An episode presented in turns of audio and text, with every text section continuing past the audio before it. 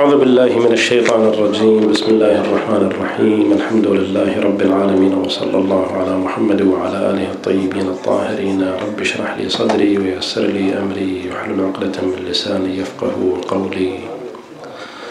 أجرك الله يا رسول الله. أجرك الله يا أمير المؤمنين. أجرك الله يا فاطمة الزهراء. أجرك الله يا أبا محمد الحسن. أجركم الله يا آل البيت. أجركم الله أيها المؤمنون في مصاب الحسين عليه أفضل الصلاة والسلام. إنما حصل في حق الحسين عليه أفضل الصلاة والسلام من عدوان صارخ. من الطبيعي أن تكون له حرقة لكن في قلوب المؤمنين وفي قلوب المسلمين الصادقين. وهذه الحرقة كما ورد في الخبر الشريف لا تبرد أبدا. ومن الطبيعي أن لا تبرد ومن غير المنطقي أن تبرد. لأن الحسين عليه أفضل الصلاة والسلام لا يصح أن تتناول قضيته كحدث محكوم بالزمان والمكان ومحصور في زاويته الشخصية. لأن الحسين عليه أفضل الصلاة والسلام إنما ثار ممثلا لقيم وممثلا لدين أنزله الله عز وجل أريد العبث بها أي القيم وأريد إفساد هذا الدين وتحريفه. لكن تحريفه على مستوى المعنى والمضمون لأن الله عز وجل تكفل بحفظ القرآن عن أن تمسه يد التحريف والتلاعب. على مستوى النص إنا نحن نزلنا الذكر وإنا له لحافظون. والقرآن الكريم لا يأتيه الباطل من بين يديه ولا من خلفه. فالله عز وجل تكفل بحفظ القرآن عن أن يصل إليه الباطل والتحريف باطل. لكن التلاعب في تفسير القرآن والتلاعب في تبيان مضامين القرآن للناس عبر التاريخ الآية لا تتناول هذا المعنى. ولذلك نجد عبر التاريخ الكثيرون عبثوا بمضامين هذا الدين ولم يقع ذلك في فترة متأخرة بل وقع في فترة متقدمة. في زمن رسول الله صلى الله عليه وآله وسلم حصلت أكاذيب في حقه صلى الله عليه وآله حتى وجد نفسه مضطرا أن يعتلي المنبر ويقول كثرت علي الكذابة وأوعد الكذابين عليه في النار. كما أن النبي صلى الله عليه وآله وسلم كان له ثلة خاصة كما يفهم من قوله الذي سأشير إليه هم الذين اختصوا بمعنى وبمصطلح وبوصف الأصحاب لرسول الله. وإن كان في فترات متأخرة توسع الناس في إطلاق لفظ الصحابي توسعا كبيرا جدا. لكن إذا رجعنا إلى رسول الله صلى الله عليه وآله لا نجده يستعمل كلمة أصحابي على كل من عاصره وكل من رآه. كما هو بعض تعريفات عنوان الصحابي. كل من رأى رسول الله بعضهم يعرف الصحابي من هو يقول كل من رأى رسول الله هو صحابي لكن الاستعمال النبوي يساعد على هذا المعنى النبي صلى الله عليه وآله صعد ذات يوم ويقول لا تسبوا أصحابي. بطبيعة الحال لم يكن يخاطب الذين سيأتون في المستقبل وإنما كان يحدث من كانوا حاضرين في مسجده الشريف ومن كان يصل إليهم خطاب رسول الله. كيف يخاطب الأصحاب بأن لا يسبوا الأصحاب؟ لولا أن هناك فئة معينة من حواري رسول الله صلى الله عليه وآله كانوا يسمون بأصحاب رسول الله نالهم الأذى والشتم والسب من جماعة كانوا معاصرين للنبي صلى الله عليه وآله. وكان فعلهم ذاك خارج حدود ما يأذن الله عز وجل به. وينسجم مع الخلق الرفيع الذي أدبهم رسول الله عليه. فقال لا تسبوا أصحابي. لا تسبوا أصحابي حينما يخاطب جماعة حاضرين يعني أن هناك ممن عاصر رسول الله. يصح أن يوصف بأنه أصحاب وهناك من لا يصح أنه أصحاب. كما أن هناك حديث إذا صحت نسبته إلى رسول الله صلى الله عليه وآله سنجد أنفسنا مضطرين لأن نعيد تفسير معنى الصحابي. هذا الحديث المشهور عند إخواننا. السنة روايته عن رسول الله. أصحابي كالنجوم بأيهم اهتديتم اقتديتم. نحن نعرف أن في أصحاب رسول الله صلى الله عليه وآله وسلم كما يحكيه القرآن الكريم فيهم المنافقون فيهم الفاسقون إن جاءكم فاسق بنبأ فتبينوا. هذا الذي سماه القرآن الكريم ووصفه بالفسق. ينطبق عليه عنوان الصحابي وتعاملوا معه على أساس أنه صحابي. فكيف نقول أو نفسر قول رسول الله أصحابي كالنجوم بأيهم اهتديتم اقتديتم القرآن الكريم يضع لنا مبادئ وهذا من الوعي الذي لا بد أن نعيد بناء عقلياتنا على أساس أن نفرز الحق من الباطل والخطأ من الصواب والخير من الشر. لأن تلك الفترة التي يسعى البعض إلى جعلها فترة مقدسة. خط أحمر لا يجوز لأحد أن يفتح صفحة من صفحات ذاك التاريخ لأن لهم حكم خاص مع أن آيات الله عز وجل في القرآن الكريم تقول فمن يعمل مثقال ذرة خيرا يره ومن يعمل مثقال ذرة شرا يره. ليس في سنة رسول الله صلى الله عليه وآله ولا في الكتاب الكريم أن الجيل الذي عاصر رسول الله والجيل التالي له والجيل التالي له كما يحاول أن يقول الصحابة التابعون وتابعوا التابعين هؤلاء لهم حكم خاص. هذا خلاف ما جاء في القرآن الكريم من قوانين ومن سنن يجب أن تطبق على الجميع. القاتل يقتل الزاني يجلد السارق يقتص يعني يقام عليه الحد الشرعي وهكذا. ليس هناك استثناء لهذا الجيل أو ذاك الجيل. لأننا من دون هذا المعنى سيكون لنا غبش في الرؤية كما بعضهم يقول من عقائده الإمساك عما شجر بين الصحابة. لماذا نمسك عما شجر بين الصحابة؟ بحيث لا نستطيع التمييز بين المحق والمبطل. رسول الله صلى الله عليه وآله وسلم الذي بكى الحسين عليه السلام بمجرد ولادته وأن أمته ستقتله. هذا الحسين صلوات الله وسلامه عليه الذي وصفه رسول الله بحسين مني وأنا من حسين. أحب الله من أحب حسينا. الحسين سبط من الأصباط. كل هذه الصفات وغيرها ثم يقع ما وقع على أبي عبد الله عليه أفضل الصلاة والسلام وإذا أردت أن تسمي الأشياء بأسمائها قال اتركوا هذه المرحلة عند الله عز وجل. بعضهم لما سئل عن يزيد فبين أن يزيد ليس من المرضي عنه. قيل له لماذا لا تلعنه؟ قال وهل وجدت أباك يلعن؟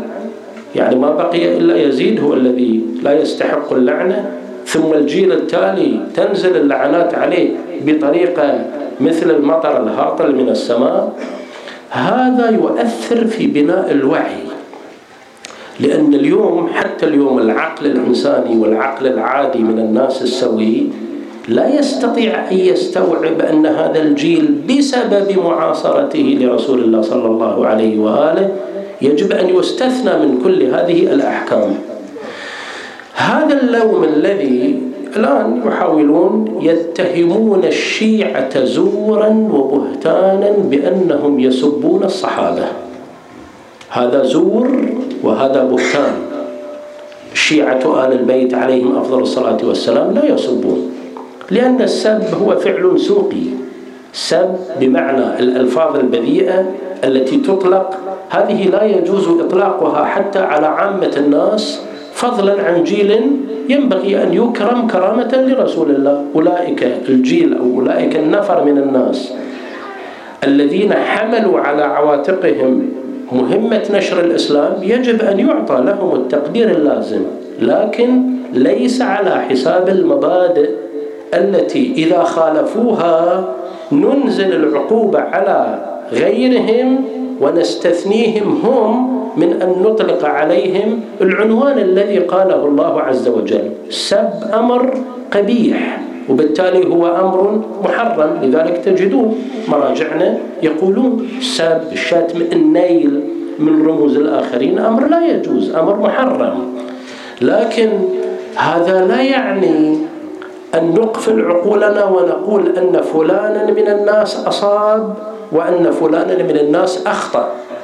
فإذا كان خطيئته وخطأته خطأه تصنفه ضمن الظالمين عليه أن يتحمل حكم الله عز وجل في حق من ظلم. فإن كان قاتلا قتل. إن كان ظالما إلى درجة اللعن لعن. واللعن غير السب. لأن بعضهم يقول السب قبيح. نعم السب معكم قبيح. وبالتالي هو أمر محرم. لكن اللعن ليس قبيح. لست في صدد الحديث أنه نلعن ولا لا لكن نريد أن نفرق هذه النقطة لأن هناك من يروج ويشهر بالشيعة بهذه المسألة وهو لا يريد أن يفتح حوارا علميا. اللعن في نفسه ليس فعلا قبيحا. اللعن يعني المفاصلة. اللعن يعني أن نقول أن فلانا انطبق عليه عنوان يستحق معه أن يكون بعيدا عن رحمة الله عز وجل. هذا نسميه ملعون. هذا الفعل ليس قبيح بل إن الله عز وجل أوقعه على فئة من المخلوقات. الله سبحانه وتعالى يخاطب الشيطان ويقول وأن عليك لعنتي إلى يوم الدين. والحق سبحانه وتعالى لا يصدر منه القبيح هو كمال مطلق. وما صدر عن الله عز وجل كل ما صدر عن الله سبحانه وتعالى هو فعل حسن. الذي أحسن كل شيء خلقه. كل مخلوقات الله عز وجل وكل أفعال الله حسنة. فما دام الظلم أو اللعن صدر من الله عز وجل في حق بعض المخلوقات كالشيطان أو في حق الظالمين ألا لعنة الله على الظالمين؟ أو أولئك يلعنهم الله ويلعنهم اللاعنون؟ أي فإذا فالفعل ففعل اللعن ليس قبيحا. ومن الخطأ علميا أن يساوى بين اللعن والسب السب شيء له حكمه واللعن شيء آخر.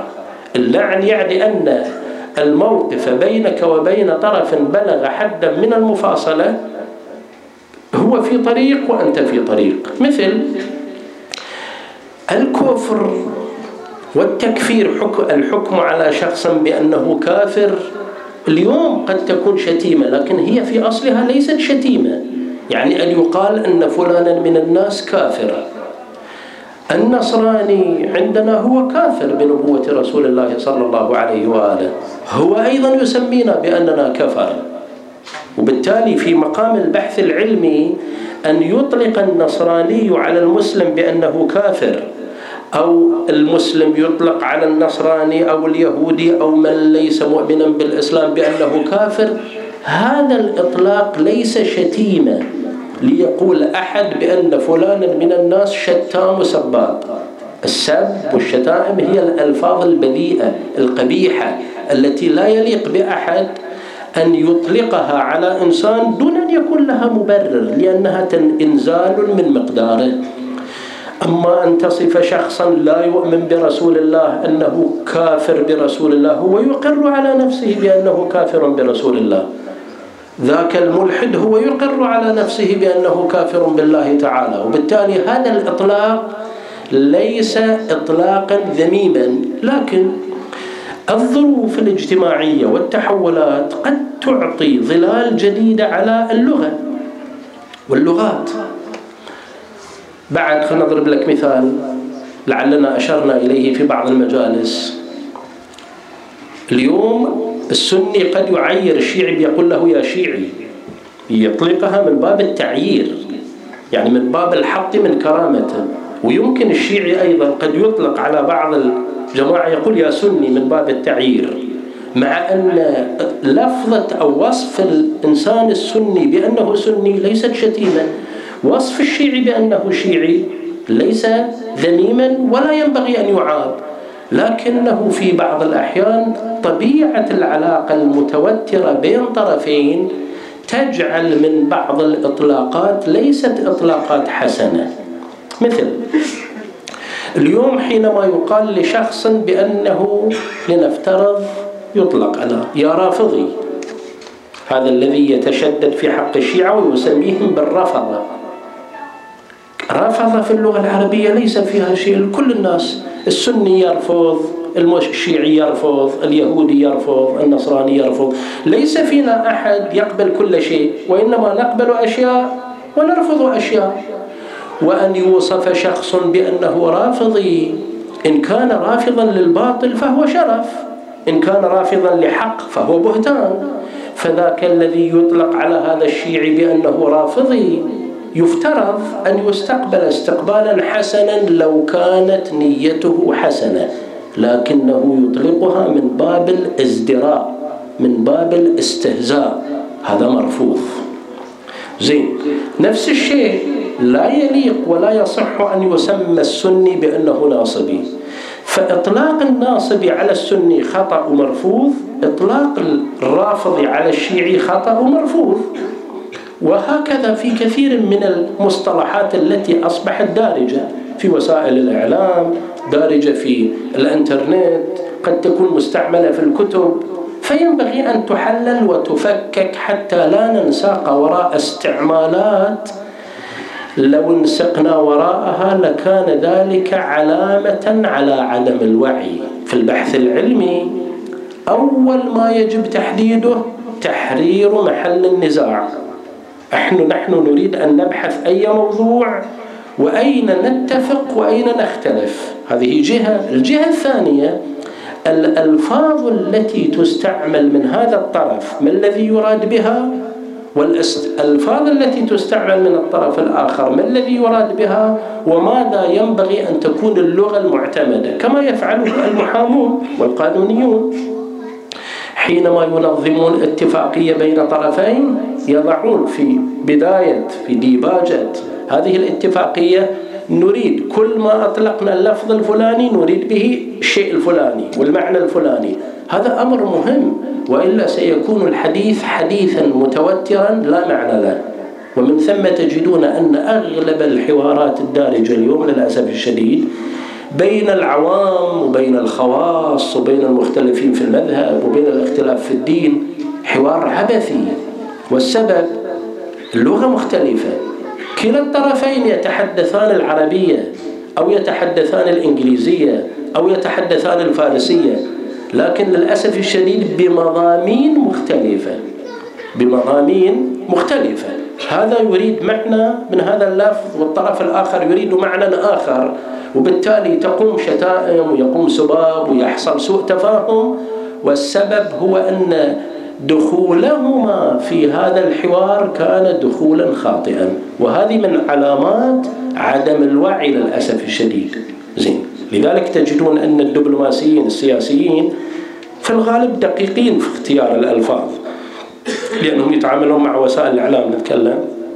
وإلا حتى الفقهاء دقيقين والعلماء دقيقين. لكن لأننا نتعامل مع وسائل الإعلام الدبلوماسيون يوصف يقولون فلان دبلوماسي لأنه ينتقي العبارات بشكل دقيق.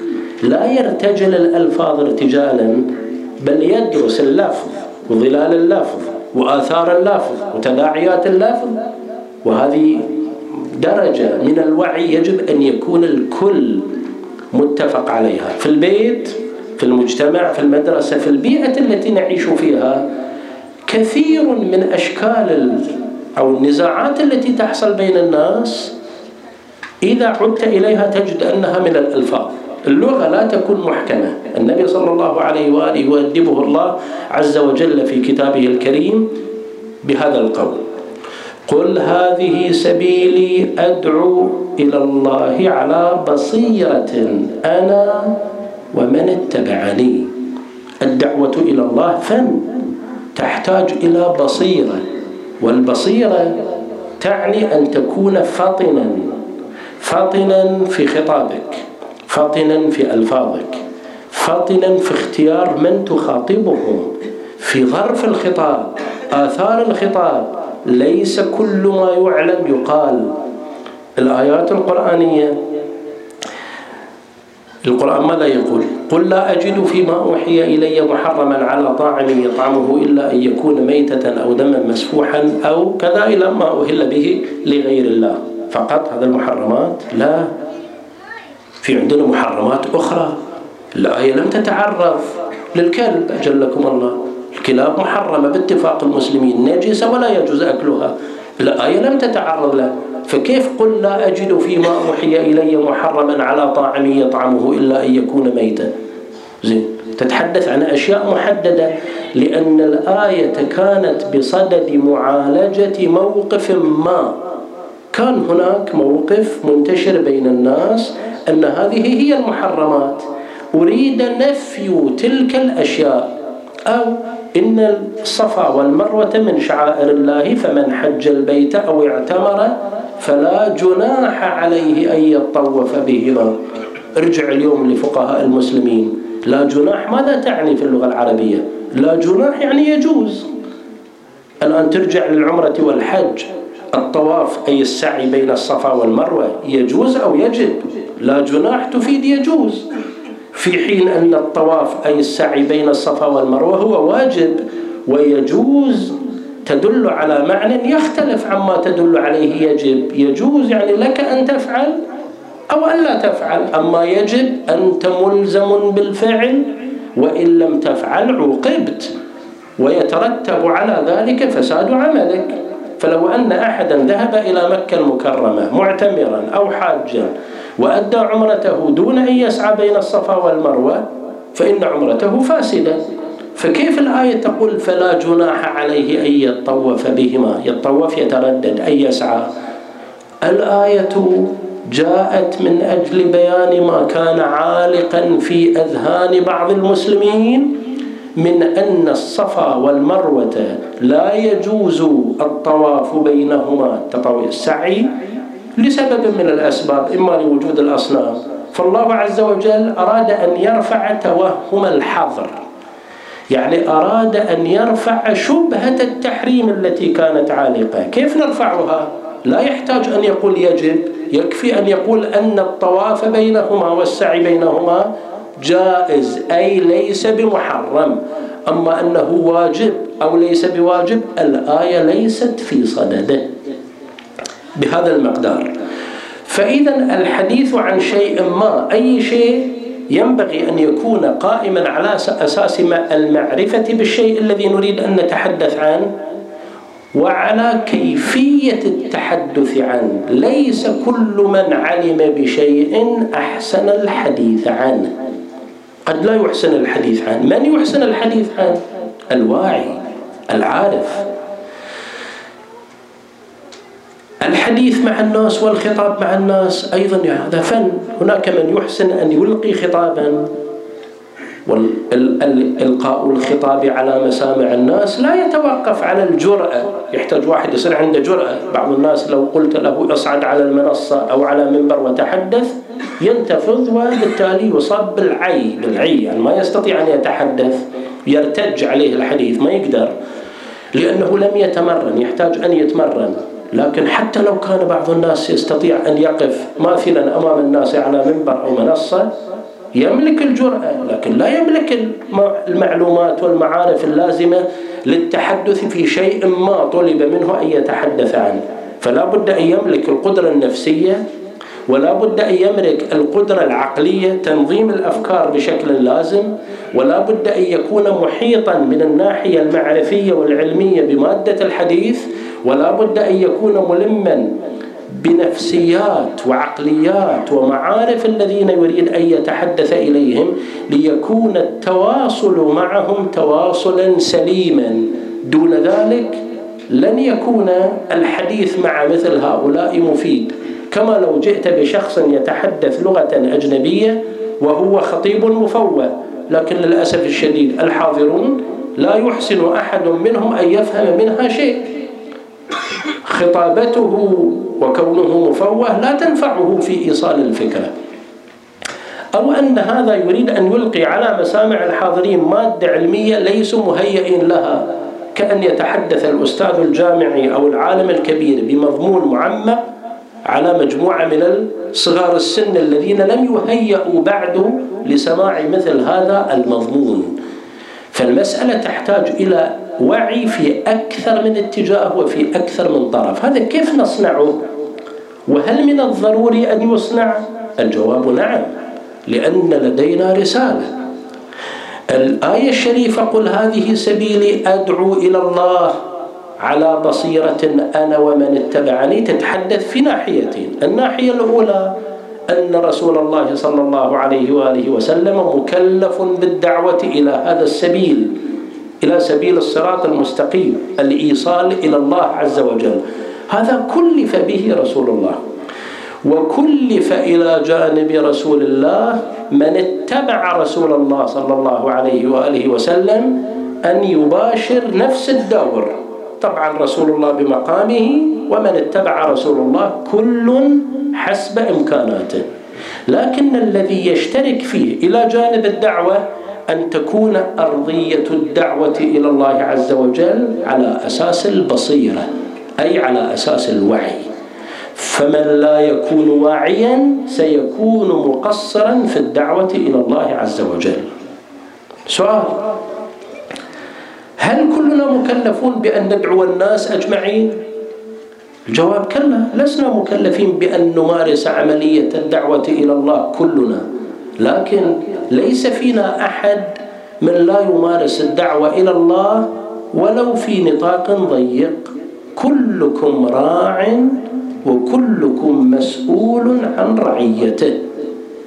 أنت إما مسؤول عن قطاع واسع من الناس كأئمة المسلمين أولياء أمور المسلمين العلماء الكبار الفقهاء الكبار المفكرون المثقفون الكبار كل من له قدرة أن يتواصل مع الناس ويستطيع إيصال هذه الفكرة إليهم هو مكلف إن كان ممن يريد أن يقتدي برسول الله أن يحمل أعباء هذه المهمة العظيمة.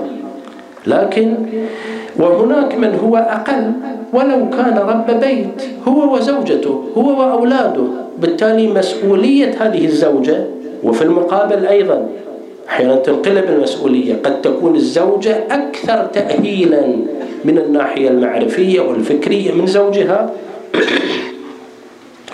وعليها أن تتكفل هي بمهمة دعوة زوجها إلى الله سبحانه وتعالى.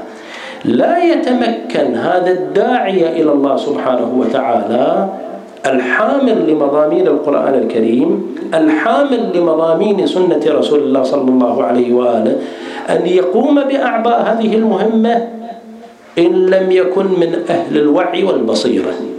فإذا مسألة البصيرة حمل الدعوة واجب وأن نكون على بصيرة لنؤدي هذه المهمة أمر واجب. ولذلك ورد في الحديث الشريف لو أتيت بشاب من شباب الشيعة لا يتفقه في الدين لأدبته. أنت بالخصوص أيها الشاب الحديث الشاب ليس من حقه أن لا يتفقه في الدين التفقه في الدين فريضة. واجب طلب العلم فريضة على كل مسلم في رواية ومسلمة. طلب العلم هو الذي يجعل الإنسان مدركا وواعيا بما له وما عليه. لأنه ليس فقط حمل نحمله حتى حقوقك التي ألزمك الله عز وجل بأن تطالب بها. كيف تطالب بشيء لا تعرفه؟ وكيف تطالب بحقك بأسلوب لا تعرف أن هذا الأسلوب يرضاه الله عز وجل أو لا يرضاه؟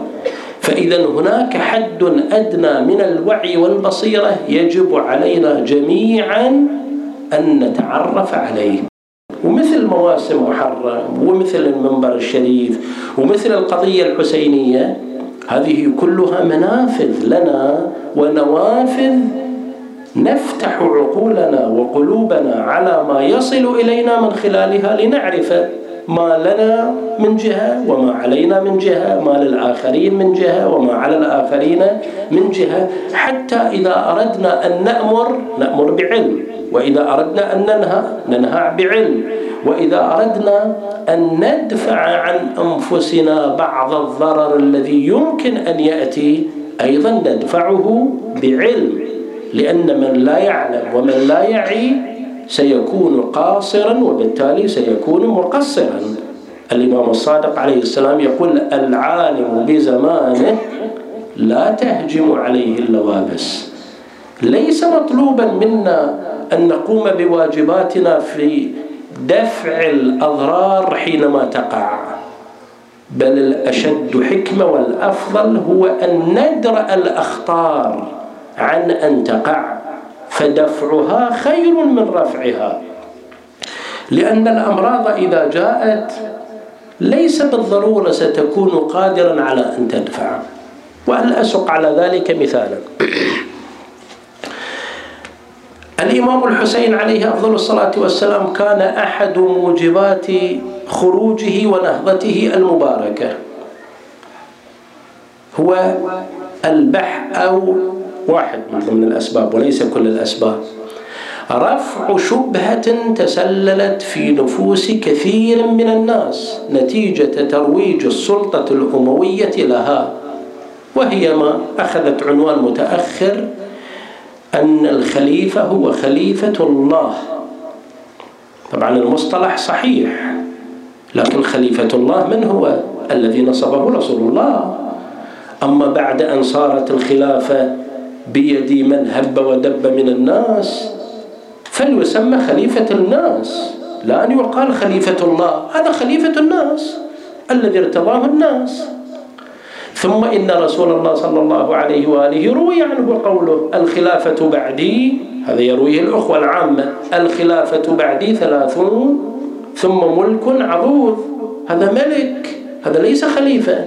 وأحكام الملك غير أحكام الخليفة. يعني أحكام الخليفة الواجب طاعته ذاك الذي استخلفه الله على الناس. أما الملك هذا عنوان آخر له أحكام أخرى. لا ينبغي أن نخلط بين الأمرين. هؤلاء أرادوا أن يقولوا أن هذا الذي توصلنا إليه وأخذناه بالغلبة بالسلطة. الخليفة هذا وأشار إلى يزيد ومن أبى فهذا وأشير إلى السيف. حينما جاء معاوية إلى المدينة المنورة وأراد أن ينصب يزيد وليا لعهده. عرف أن كثيرا من المسلمين يعرفون يزيد وكما قال الإمام الحسين عليه السلام فاسق شارب للخمر قاتل للنفس المحترمة أو المحرمة مثل هذا يكون خليفة على المسلمين. بالتأكيد الإمام الحسين على أقل التقادير لم يكن ليقبل. فما الذي فعله هؤلاء تحضيرا لهذه المهمة؟ صنعوا وروجوا ثقافة مفادها أن طاعة ولاة الأمر واجبة. ممتاز. هذا بالقرآن الكريم. يا أيها الذين آمنوا أطيعوا الله وأطيعوا الرسول وأولي الأمر منكم. لكن الآية تقول وأولي الأمر منكم. والآية قالت تخاطب يا أيها الذين آمنوا. أصلا هذا الخطاب لجماعة المؤمنين وليس لجماعة الفاسقين. جماعة المؤمنين أنتم أيها المؤمنون إذا كان فيكم ولي أمر منكم هم الرضا ملحوظ فيه؟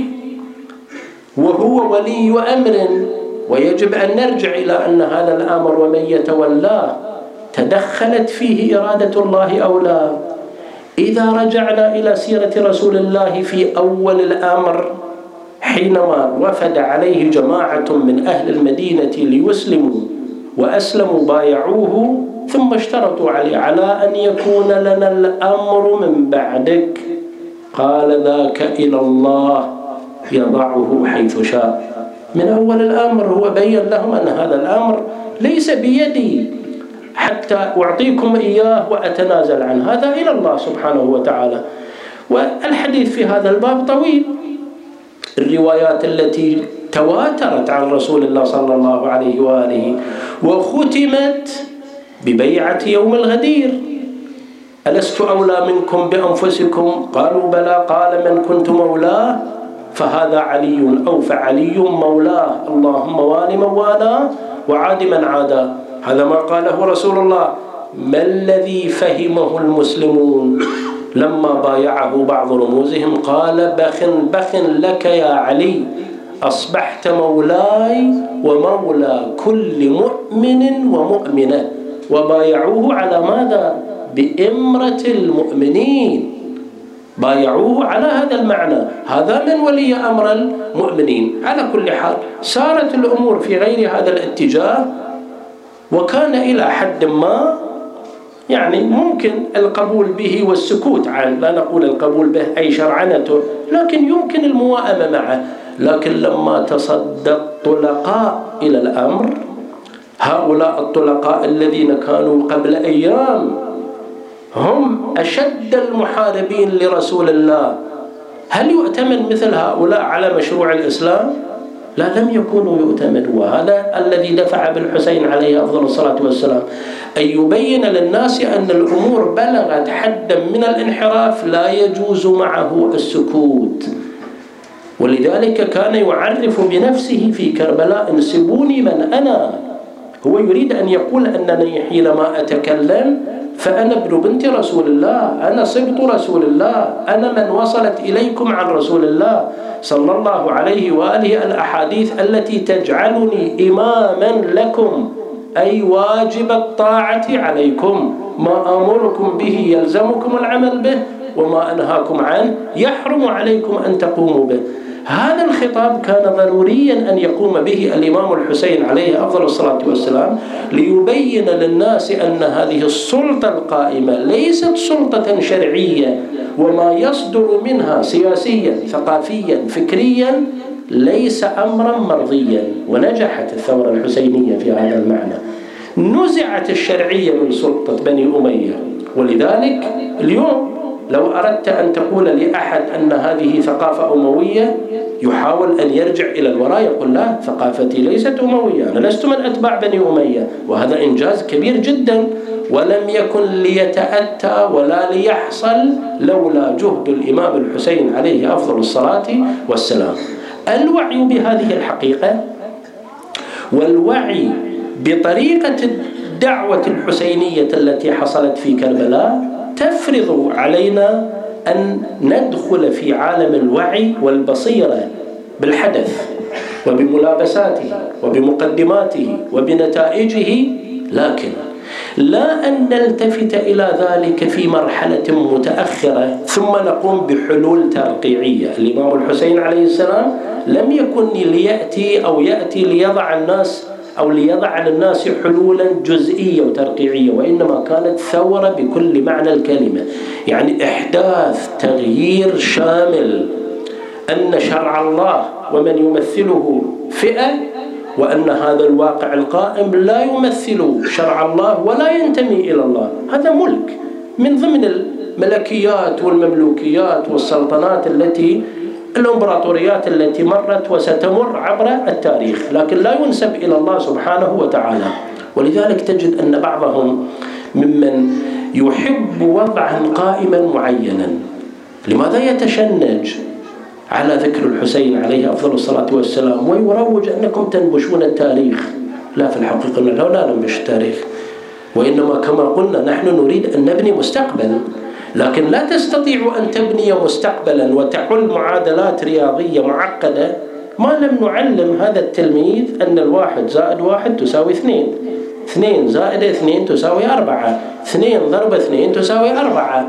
أربعة زائد أربعة تساوي ثمانية. أما من لا يحسن مثل هذه المعادلات التي يظن أنها بسيطة لا يمكن أن يحل معادلات معقدة. قبولنا بثورة الحسين سيفتح لنا بابا واسعا. كيف نتلقى ثقافة الدين؟ كيف نتلقى تفسير القرآن الكريم؟ هل نتلقاه من فلان وفلان أو ممن أمرنا رسول الله صلى الله عليه وآله وسلم أن نتلقى الدين عنهم؟ أو نقف في الوسط حيارى لا نستطيع أن نميز كما يسعى إليه البعض. يقول تلك أمة خلت لها ما كسبت وعليها ما اكتسبت. هذا ما حل الإشكال. تلك أمة خلت لها ما كسبت وعليها ما اكتسبت. أنا ما عرفت أنا لم أعرف أين الخطأ وأين الصواب. لاحظوا أنا لا أبحث عن المخطئ والمصيب. أنا أبحث عن الخطأ والصواب. المخطئ والمصيب نعم. هذا زمان انتهى ومكان انتهى تاريخ انتهى حقبة راحت الحسين ليس موجودا بيننا ويزيد ليس موجودا بيننا حتى نتنازع. أنا أتبع شخص الحسين وفلان من الناس يتبع شخص يزيد. لكن هذا الفكر الذي عندك هو فكر الحسين أو فكر يزيد. فأنا أبحث عن الخطأ الذي مثله يزيد. أين هو؟ والصواب الذي مثله الحسين أين هو؟ لأنحاز إلى ما مثله الإمام الحسين من منظومة قيم فكرية أخلاقية عقائدية. وننسف تلك المنظومة الأخرى التي تريد أن تؤدبنا بآداب أخرى. الحسين عليه أفضل الصلاة والسلام وجد نفسه أمام مفترق طرق يخيرنا بين السلة والذلة. وهيهات من الذلة. يأبى الله لنا ذلك ورسوله وحجور طابت وطهرت. هذا المنطق الذي يجعل من الإنسان على درجة عالية من الوعي بأهدافه بطبيعة مهمته بدوره في الحياة وبالأساليب التي ينبغي أن تستخدم لأن الحسين كما قدمنا في بعض الليالي الماضية المراحل والمخاطر التي واجهها لم تكن على وتيرة واحدة والعدو الذي واجهه لم يكن على وتيرة واحدة. عدو كمعاوية ليس كعدو مثل يزيد. الظروف التي كانت في زمن معاوية لم تكن كالظروف التي كانت في زمن يزيد. وبالتالي تكليف الحسين عليه أفضل الصلاة والسلام الآن في زمن معاوية كان السكوت وتكليفه الآن في زمن يزيد كان القيام وإلا فإن الحسين هو الحسين. لم يتغير شيء من مبادئه لكن الظروف. كما أن الإنسان يجب عليه أن يصلي لكن إن كان قادرا وجب عليه أن يقوم في حال القيام ويقعد في حال القعود ويركع ويسجد. لكن إن كان عاجزا وجب عليه أن يصلي. لا تسقط الصلاة بحال لكن يصلي صلاة المضطر يجب أيضا علينا أن نعي نحن ويجب ليس علينا ككبار لأن الثورة الحسينية أرادت أن تعطي لنا درسا في أن مهمة الدعوة إلى الله ومهمة الإصلاح ومهمة تقويم الحياة ليس عبئا يتحمله الكبار في السن فقط بل يتحمله الشباب ولعل أكثر من شارك على أقل التقادير من بني هاشم أكثر من شارك في هذه الثورة المباركة كانوا شريحة الشباب.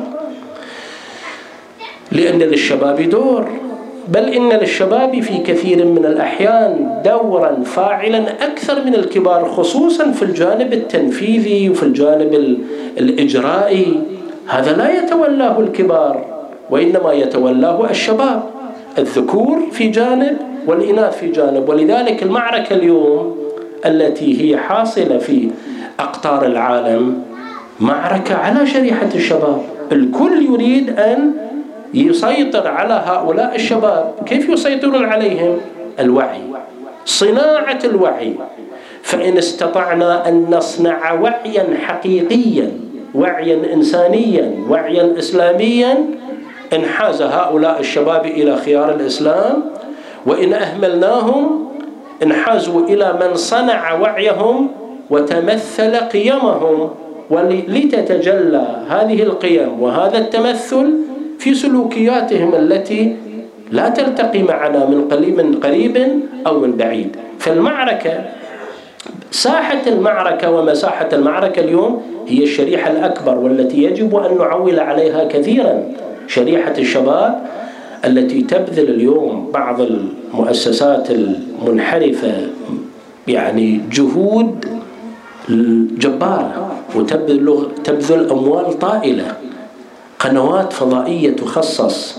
الفيلم في الغرب يدفع بيع يباع بيعا لكنهم يعطونه لأبنائنا ولشبابنا بالمجان. ما الذي يدفعهم إلى أن تسوق مثل هذه الثقافات؟ لأنها تعيد تشكيل الوعي.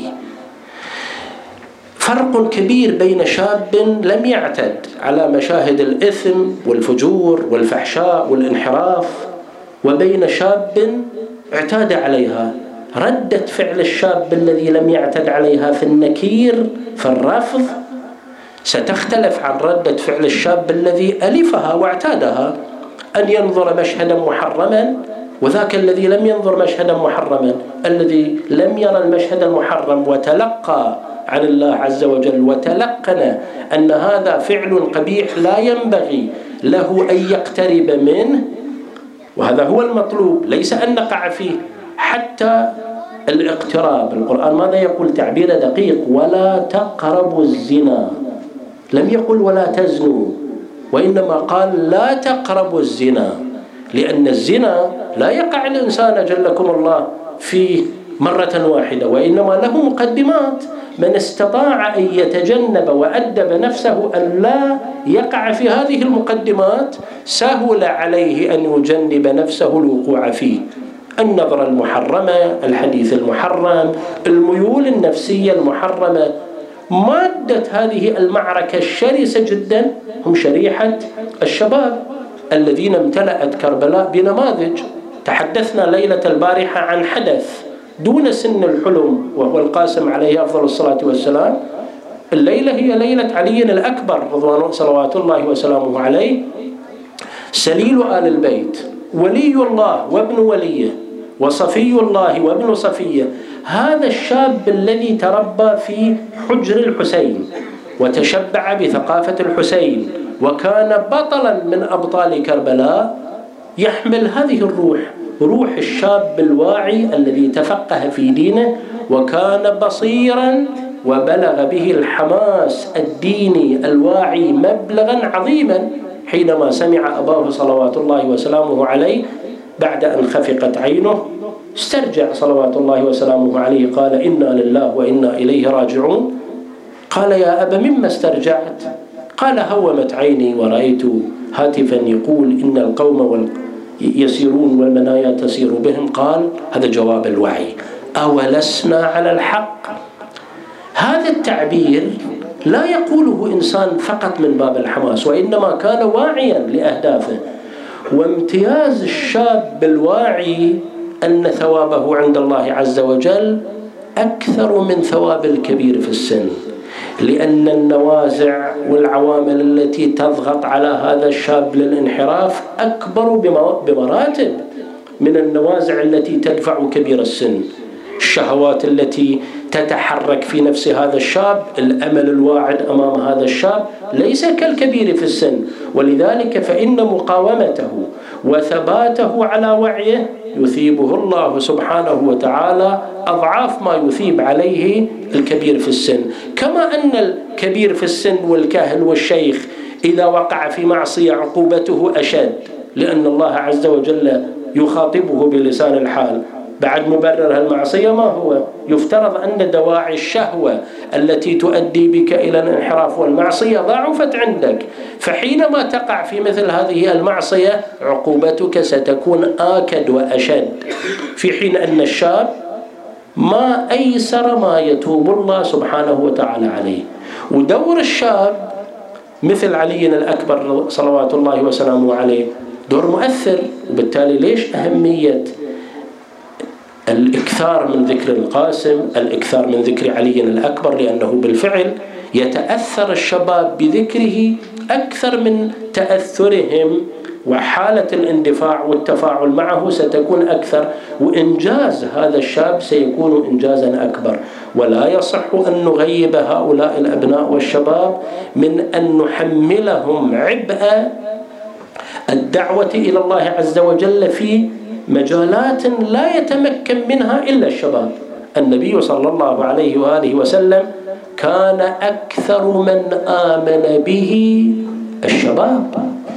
ولذلك لاحظوا من الجيل النبي بعث في سن كم؟ في سن الأربعين. وكان أكثر من آمن برسول الله دون سن الأربعين. قلة قليلة آمنت برسول الله وكان سنهم أكثر من الأربعين مثل ياسر والد عمار.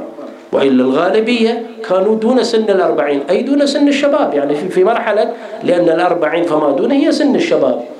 ليش هذه الأهمية؟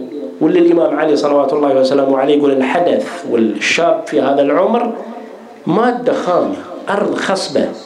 ما أيسر ما تنبت فيها النبتات. فإذا كانت النبتة والبذرة التي ألقيت فيها بذرة صالحة كان النتاج حسنا. ولا سمح الله إذا كانت البذرة التي ألقيت فيها بذرة خبيثة ستنتج الخبث. هذا الاهتمام بهذه الشريحة يجعل من المجتمع مجتمع حي ومجتمع حيوي ومجتمع ناشط وإذا درسنا سيرة النبي صلى الله عليه وآله وسيرة آل البيت سنجد النبي صلى الله عليه وآله لما أراد أن ينتخب سفيرا له إلى المدينة ليعلمهم اختار مصعب بن عمير الشاب الذي لم يتجاوز عمره سبعة عشر عاما. تفقه في دين الله في فترة وجيزة حتى أصبح سفيرا لرسول الله. وختم الله عز وجل له بالشهادة في معركة مؤتة يعني في سن لم يصل فيها إلى السبعة وعشرين وثمانية وعشرين سنة. هذا شرف ويستطيع الشاب أن يقوم بمثل هذه المهام. الإمام الباقر عليه السلام يسأل صاحبا له كيف هذا الأمر فيكم وكان من أهل البصرة؟ قال ضعيف. البصرة لم تكن تاريخيا ممن انحاز لمشروع أهل البيت لعوامل عديدة قال عليك بهذه الشريحة شريحة الشباب ألين أيسر التواصل معهم عادة ما تكون العصبية مستحكمة في هذا الشاب طبعا هذه نقطة إيجابية لكن في الوقت نفسه هي نقطة سلبية. إذا تركت هذه الشريحة يتصدى لها غير الأكفاء في تربيتها والتواصل معها وإذا لم يتولى الأبوان تنشئة هذا الولد حتى لا يغلب عليه حماسه وعاطفته واندفاعه يعني لا يملك الحد الأدنى من الوعي الذي يتمكن من خلاله على الحكم على الأفكار في حد أدنى، طبعا ليس هو من المتخصصين القادرين على أن يدرس كل مسألة من أولها إلى آخرها، لكن هناك حد أدنى من الوعي يجب أن يحمله هذا الشاب ليكون ذاك مصباح. من خلال هذا المصباح يضيء الله عز وجل له فيكون يحصل على نور فوق نور. أسأل الله عز وجل أن يوفقنا وإياكم إلى ما يحب ويرضى. السلام على الحسين وعلى علي بن الحسين وعلى أولاد الحسين وعلى أصحاب الحسين. وسيعلم الذين ظلموا أي منقلب ينقلبون. وصلى الله على محمد وآله الطيبين الطاهرين. إن شاء الله ليلة غد. ليلة العاشر سيكون مصاب لن يكون هناك محاضرة.